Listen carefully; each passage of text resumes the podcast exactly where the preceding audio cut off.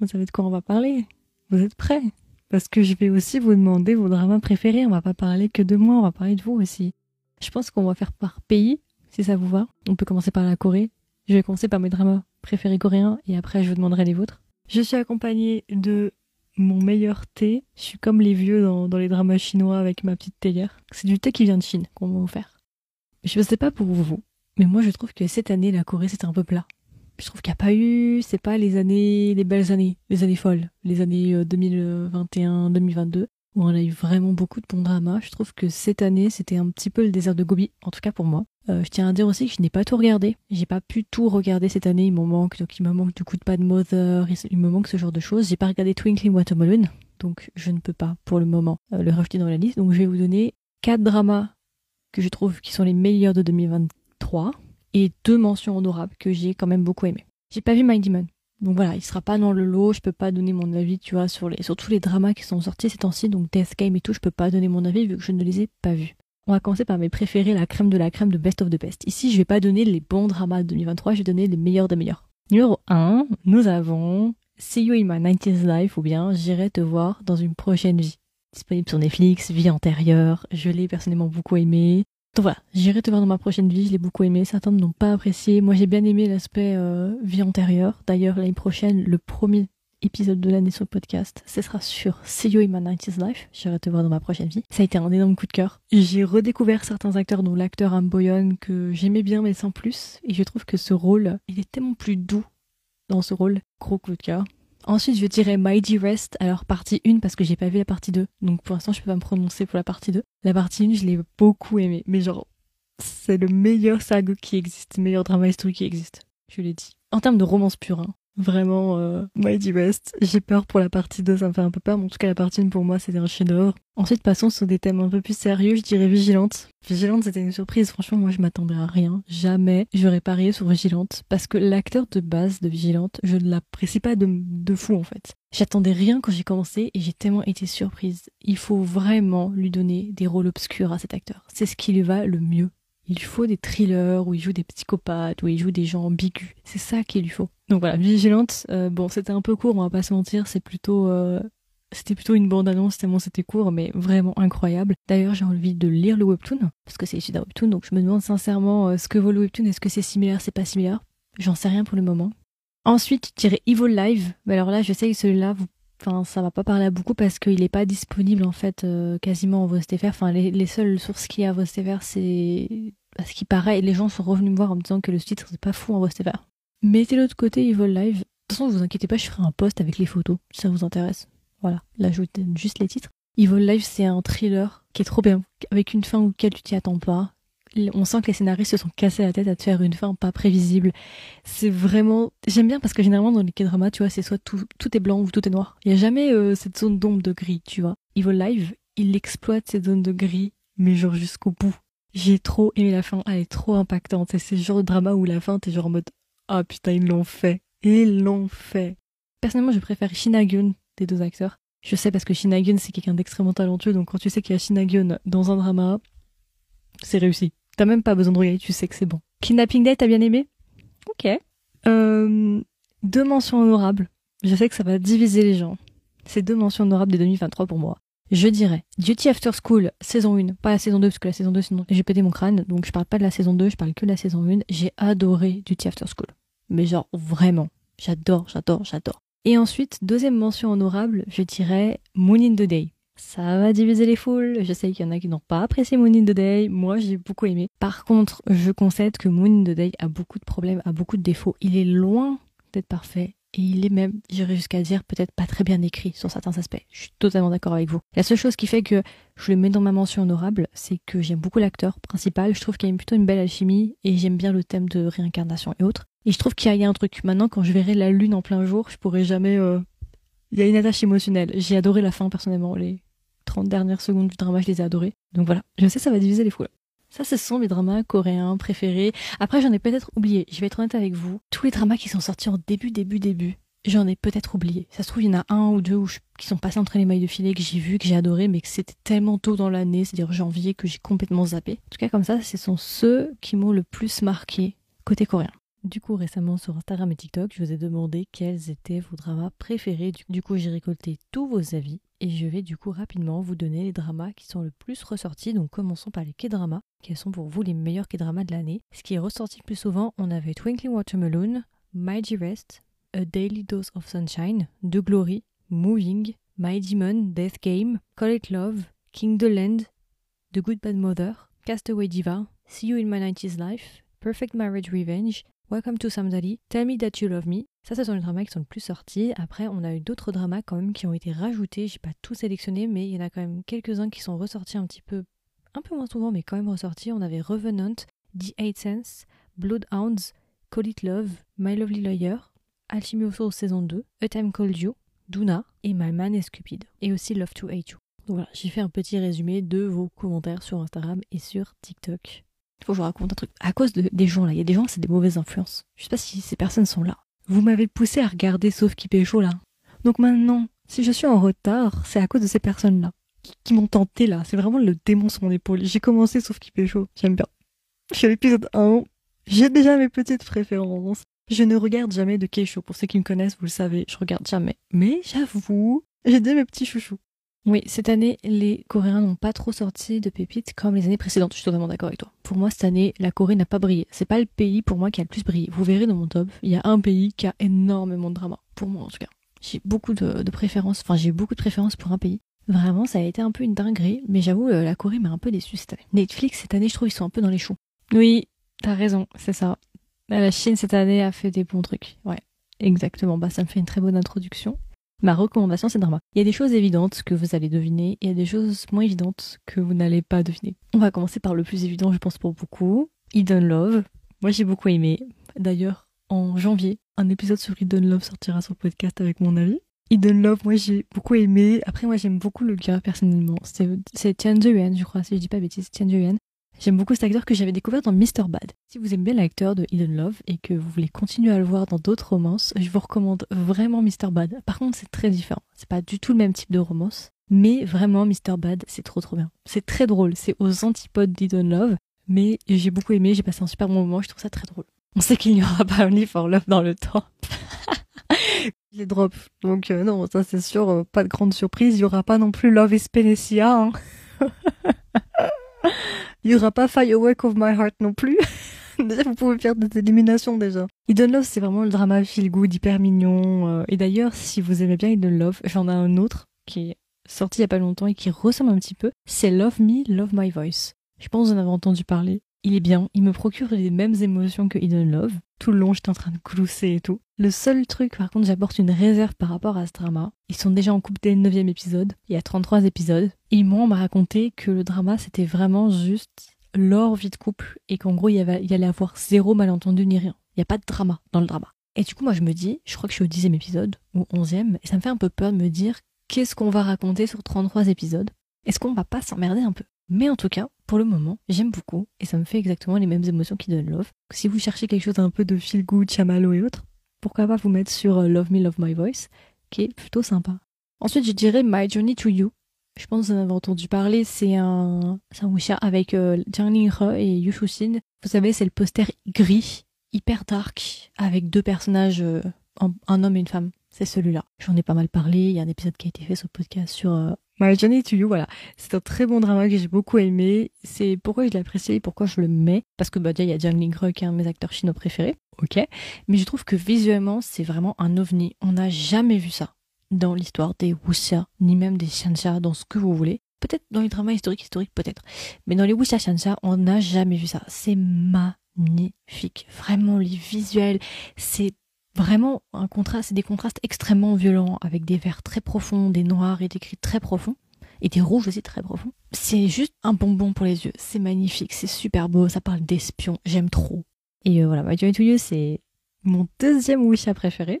Forcément, vous allez, vous le voyez venir, il va y avoir mon premier wuxia préféré. Quel est mon, mon, mon wuxia préféré? Est-ce qu'il y en a qui ont été attentifs en classe durant l'année? Est-ce qu'il y en a qui vont deviner mon wuxia préféré? Non, il n'y a pas Moon. Pourtant, je vous en ai parlé de ce wuxia pendant très longtemps. C'était, un wuxia qui était en début d'année. Un épisode est sorti dessus déjà. Bon, visiblement, j'en ai peut-être pas assez parlé, je vous ai peut-être pas assez bassiné avec. Vous prenez My Journey to You, vous prenez l'opposé de My Journey to You.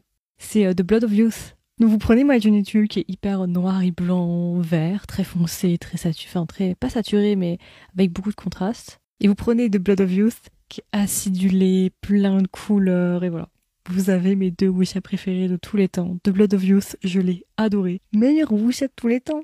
Si vous avez les wuxia, vous cherchez des wuxia, allez sur The Blood of Youth. Il est incroyable. Non, trop bien. En plus, c'est une petite bromance comme on les aime. En fait, c'est pour vous dire une idée, je pense que vous avez peut-être vu le, poster, c'est genre 5 euh, ou 6 personnages. Il y a un personnage au centre qui est habillé en bleu, un personnage qui est habillé en rouge, et il y a un personnage, je crois, sur la droite, qui est un moine, donc qui est chauve, habillé en doré. Le moine, du coup, il s'appelle Wuxian. C'est mon personnage préféré presque de tous les temps. C'est un moine à l'extérieur. Mais au niveau de sa psychologie, il a rien d'un moine. C'est un gangster. c'est le genre de moine qui peut te foutre quelqu'un dans un puits. Ce drama est incroyable. Si vous voulez découvrir des, des wuxia et vous voulez voir des choses très différentes, My Journey to qui est magnifique visuellement, quand il y a eu The Blood of Youth, je me suis fait tous les épisodes d'un coup, il restait genre 4-5 épisodes, et pendant un mois et demi, j'ai fait l'autruche, j'ai fait comme si je les avais pas vus alors qu'ils étaient sous-titrés, parce que je ne voulais pas terminer l'histoire. Ensuite, je vais vous donner un drama qui est vraiment un ovni, mais que j'aime trop malgré... Comment dire C'est un drama très niché, ce sera clairement pas pour tout le monde. Ceux qui aiment la science-fiction, c'est pour vous. Si vous aimez tout ce qui est extraterrestre, euh, machin, c'est pour vous. C'est assez pointu dans la première partie du drama, ils sont très physiques, très euh, questionnement sur la vie et l'univers mais il est tellement bien. Et plus j'y pense ces derniers temps, plus je me dis, ah non, il était bien.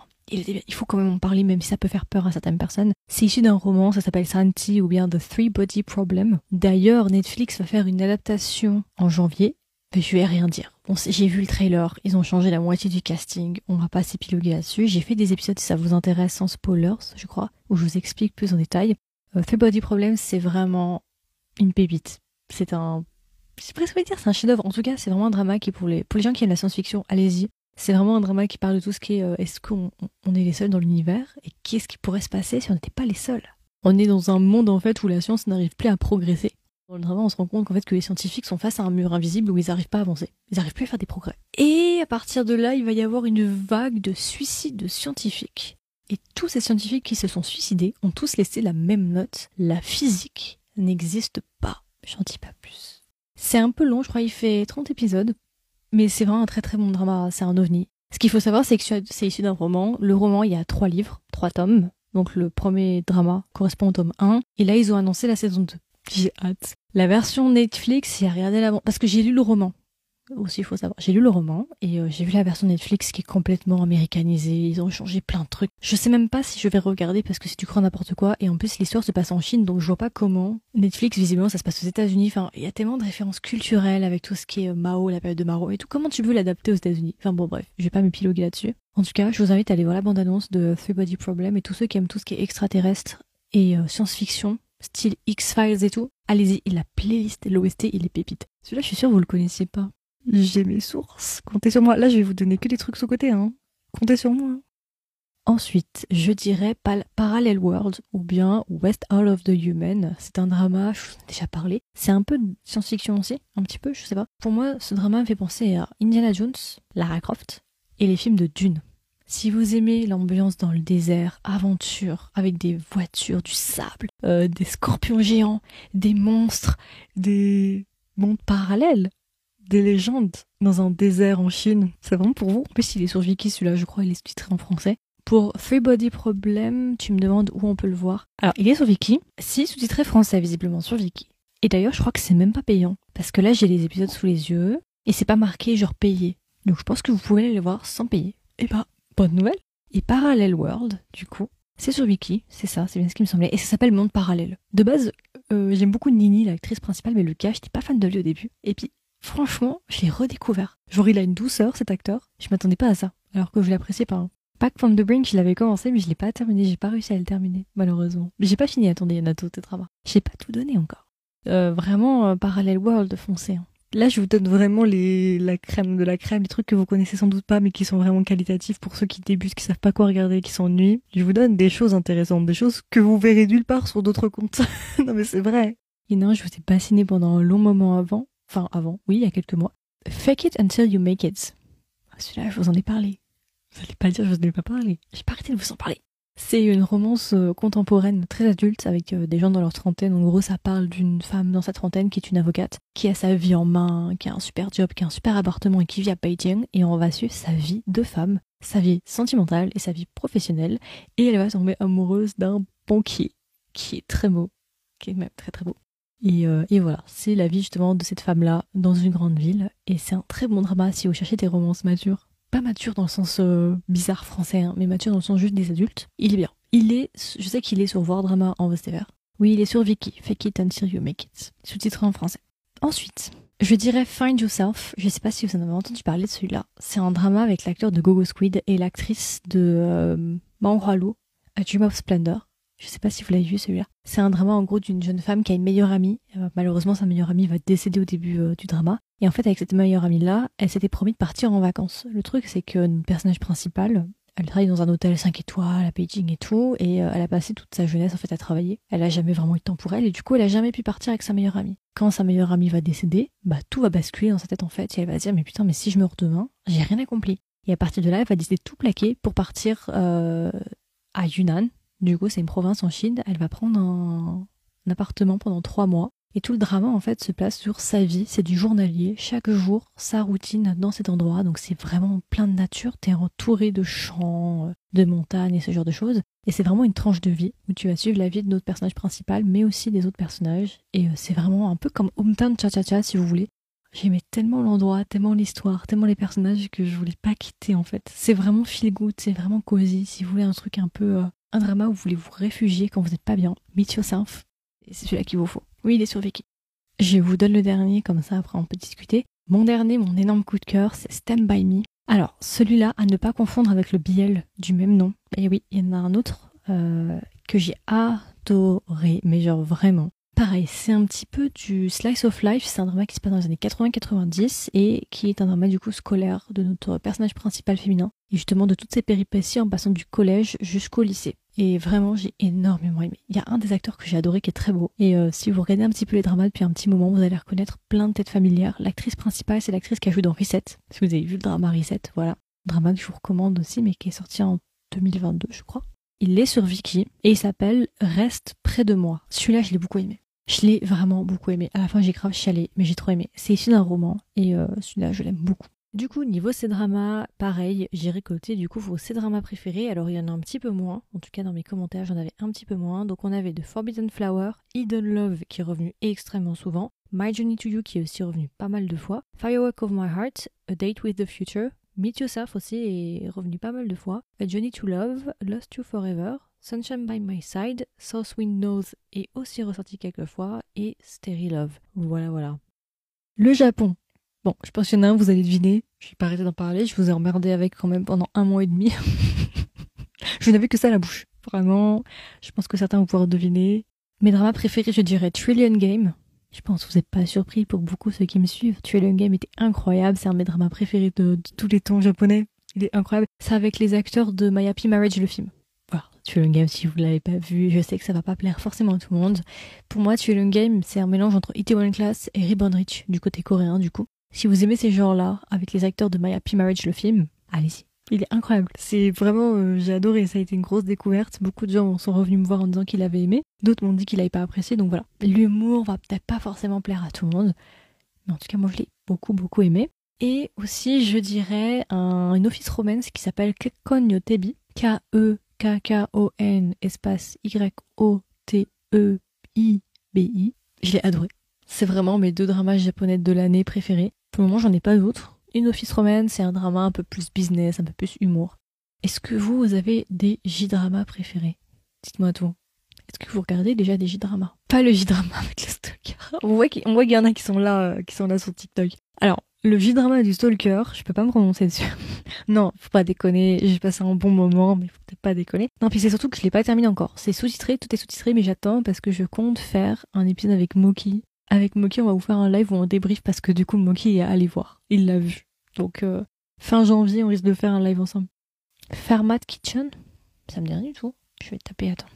Hmm, je ne connais pas. Ah, ça parle de cuisine Ok, bah écoute, je le mets de côté. Netflix Le J-drama du Stalker, c'est The Neighbor of Healing as a Secret. Il y a trois playlists sur Spotify. Playlist K-drama, playlist J-drama, playlist C-drama. Il y a pas longtemps, il y a une abonnée sur TikTok qui m'a demandé justement de lui envoyer la playlist parce qu'elle n'arrive pas à la trouver. Si ça vous arrive aussi, dites-le moi, envoyez-moi en DM et je vous l'envoie directement parce que visiblement, c'est pas trouvable facilement. La playlist, elle est que sur Spotify. En revanche, le podcast, il est sur toutes les plateformes d'écoute. Pour votre sélection J-drama, ou en tout cas ce que j'ai pu récolter dans les commentaires, j'ai récolté My Happy Marriage qui est quand même revenu pas mal de fois, Burn That House Down qui est revenu aussi pas mal de fois, le titre français, je me rappelle plus du titre français mais c'est le drama Netflix euh, que beaucoup de gens ont aimé. Ensuite on a Kekkon Yotebi qui est ressorti et Trillion Game, donc voilà on avait quand même quelques points communs d'après ce que je peux voir. Voilà ça c'est à peu près tout du coup pour les J-drama. Alors niveau Thaïlande, je dois vous avouer que j'ai pas regardé grand chose mais il y en a un pour moi qui sort du lot cette année et qui était incroyable et que j'ai adoré et j'ai bassiné tout le monde avec. Et euh, a un drama thaïlandais que j'ai adoré. Si vous aimez Hôtel des Luna, j'ai un truc pour vous. Ça s'appelle Midnight, euh, Midnight Museum. C'est du coup une version thaïlandaise de Hôtel des Luna, mais en version bromance. Avec Gun du pairing of Gun. Et Tana Pop de Roi Silla. Ce pairing, ils sont tellement beaux ensemble. Je préfère ce pairing au pairing de Of Gun. Je l'ai dit, j'assume votre honneur. Ils sont tellement beaux ensemble, il y a une différence de taille, différence d'âge. Si vraiment vous voulez un bon drama surnaturel, allez sur Midnight Museum. Je l'ai trop aimé. Non, j'ai vu une fois Midnight Museum. Je l'ai tellement aimé qu'après je me suis refait une deuxième fois. D'ailleurs, il y a un épisode sur le podcast. Niveau drama thaïlandais, j'en ai eu quand même quelques-uns. Enfin, en fait, j'en ai eu que deux qui sont vraiment ressortis, en tout cas dans mes commentaires. Alors peut-être que ça ne sera pas représentatif de toutes les personnes qui écoutent. Je me base uniquement sur ce que vous m'avez écrit en commentaire sur Instagram et sur TikTok, sous une des vidéos que j'avais fait justement où je demandais euh, les meilleurs dramas de l'année. Donc les seuls Thai dramas que j'ai pour euh, l'année 2023, c'est Moonlight Chicken et Affilio Linger India. Euh, voilà. Après, je sais aussi que Last Twilight est assez populaire et Pete Babe on peut peut-être les rajouter, je ne sais pas. Je les ai pas vus, donc je ne peux pas me baser, mais voilà. Maintenant, j'ai juste quelques films, du coup, j'en ai quatre en fait. J'ai que quatre films, et il y en a un qui est actuellement au cinéma. Donc si vous avez le temps, n'hésitez pas à aller le voir. Alors, mes films préférés de l'année. J'en ai regardé. Moi, j'ai pas tout regardé. Mais j'ai quand même pas mal regardé ce qui est sorti à Cannes cette année. Alors, je dirais, pas de très grande surprise, Un hiver à Yandi. Bon, c'est pas comme si j'avais interviewé le réalisateur. Voilà. Je l'ai beaucoup aimé. Il était vraiment bien, c'est un des meilleurs films de 2023. Ensuite, je dirais L'Innocence, qui est actuellement au cinéma et qui est le dernier film de Koreeda. Euh, ils ont gagné d'ailleurs au Festival de Cannes le prix du meilleur scénario, si je ne dis pas de bêtises. Il est au cinéma et vraiment, si vous avez l'occasion d'aller le voir, allez-y. Mais mon conseil que je donne à tout le monde, pour que vous ayez l'expérience maximale avec ce film-là, L'Innocence, je vous conseille de ne pas regarder la bande-annonce et de ne pas lire le synopsis. Je sais, c'est risqué parce que vous allez vous dire ouais mais je suis pas payé pour un film euh, où je je connais même pas l'histoire. Faites-moi confiance.